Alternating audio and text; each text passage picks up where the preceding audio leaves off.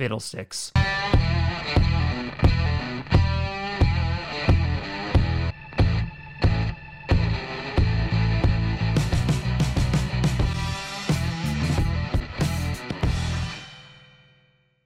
Grossi Posse Packer Nation.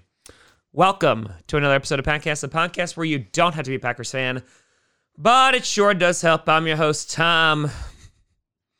How many more NFC Championship losses can we really take as a fan base, as a team, as a people? I don't know. Grossi, and today we'll be breaking down the Green Bay Packers loss to the Tampa Bay Buccaneers in the NFC Championship game 31 to 26. Before we get to that one, to a big shout and thank you to some brand new patrons and YouTube members. First, over on the Patreon side of things, we have Andrew B and Mark Schoenhals. A big shout and thank you to you. And over on the YouTube side of things, we have Andrew B Sports, we have Jeff LaChance, we have Colby Renfro, we have I Starbuck, we have Dark Ash 150, we have John Wickerink, we have Jeremiah Morris, we have Shaggy Smeager, we have TJ Longmoney, we have Mr. Yes, Lydia Ramsey, we have Eric the OGLL, and Chase Lennon. A big shout out and thank you to you all. So, yes, folks, the Green Bay Packers have lost their fourth NFC championship game in seven years. And it doesn't feel good. It really, really doesn't feel good. I mean, I put out a video on Friday. I've been talking about this since we, we got to the playoffs that this was a team, a Green Bay Packers team, that was really just coming together at the right time in which the defense was playing well. We finished top 10. The offense was obviously incredible, finishing at basically top one in nearly every category. Aaron Rodgers, MVP for the year. You have Davante Adams playing as offensive player of the year. Everything was just clicking. And I said it didn't matter who came into Lambeau to face the Packers because I was confident that they could beat them. And I was confident basically the entire game. And in the end, it just uh, it just didn't get there. But this game just didn't start well. Obviously, you had the first drive in which the Packers deferred, which was great, in which the Buccaneers were able to get the ball, drive it down the field, and get a quick Mike Evans touchdown on Kevin King, and that would be the last time that he would get burned uh, before the end of the half. But it was still pretty close between the first quarter and the second quarter. Rodgers was then able to get the ball right before half, and we thought, oh, they were going to score, they were going to go up, and then they were going to get the ball at the start of the second half. This was going to be great. Rodgers throws an interception, in which then it would lead to a Scotty Miller touchdown with nearly no time remaining and no timeouts for the Buccaneers, blowing past Kevin King and leading 21 to 10 going into the half. And right from there, obviously Packers fans were like, "Oh, well, this is this is bad. This is going to go real real bad." However, the defense really locked down. They only allowed 10 points in the second half of the game. So honestly, that second half is not on the defense whatsoever. Where we struggled in the second half was the offense. We obviously were able to rally back and we were able to get within 5 points, and then it was 8 points and then 5 points again and then just just problems all around. Taking a look at the stats, Rodgers 33 for 48, 346 yards, three touchdowns, and one interception. Absolutely no run game to speak of. Aaron Jones, 6 for 27, also had two fumbles. One of those was being lost. He also was injured and left the game. Williams, 7 for 23. And obviously, the Buccaneers have a great rush defense, and that was on full display today. There were times that we were able to get to the outside. It looked like we were in a groove, and then we got away from it completely. The leading receiver today, MVS, four catches, 115 yards, and one touchdown. A phenomenal game for MVS. Last week, I was like, oh, Allen Lazard or MVS, that's that's going to be their game. Lazard had the big touchdown. This week, it was all about MVS. Adams still effective, 9 for 67 and one touchdown, and Lazard coming in with three catches and 62 yards. Now, obviously, coming out of the half two, the Green Bay Packers struggled, had a big fumble from Aaron Jones, in which then the Buccaneers were able to go up 28 to 10. And that's when I was like, oh, okay, well, this is going to be really, really, really problematic. And they battled back, something that you really haven't seen the Packers do all year. What you've seen is like they usually get a lead, like against the Colts game, and then they wind up giving it up. Or when they get blown out in week six by the Buccaneers, they really never fight back. But they did that, and there were plenty of opportunities for the Packers to win this game. Jaire Alexander, for example, two interceptions back to back. Amos also had one as well. And that allowed the Green Bay Packers to not only potentially score some points, also to take a substantial lead. And the offense just could not get it done. Now, there's pointing fingers at Aaron Rodgers. There's pointing fingers at Matt LaFleur. For example, everyone's very upset about Matt LaFleur not going for it on fourth and goal from the eight yard line, down eight, and instead of opting to kick a field goal. I gotta say, I don't blame them there. At that point, you're ahead of the two minute warning. You have the two minute warning to stop it, and they had all three timeouts, and you needed your defense, who had been doing really well, to make a stop.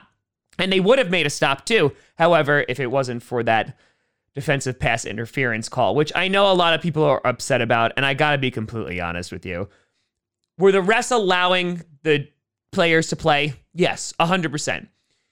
With that in mind, does it make that defensive pass interference look worse? Sure. But the Green Bay Packers did not lose this game because of the refs.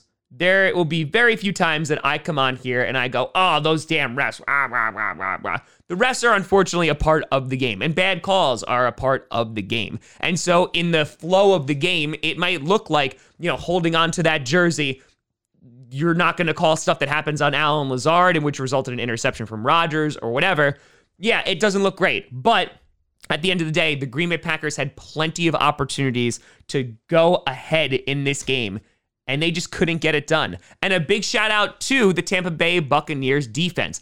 They really, really showed why we needed David Bakhtiari here. We struggled on the left tackle, Ricky Wagner struggled on the right tackle, and Rodgers was uncomfortable and had to get the ball out quickly often. Besides the interception, the Buccaneers defense had five sacks compared to our one sack that we had on Brady.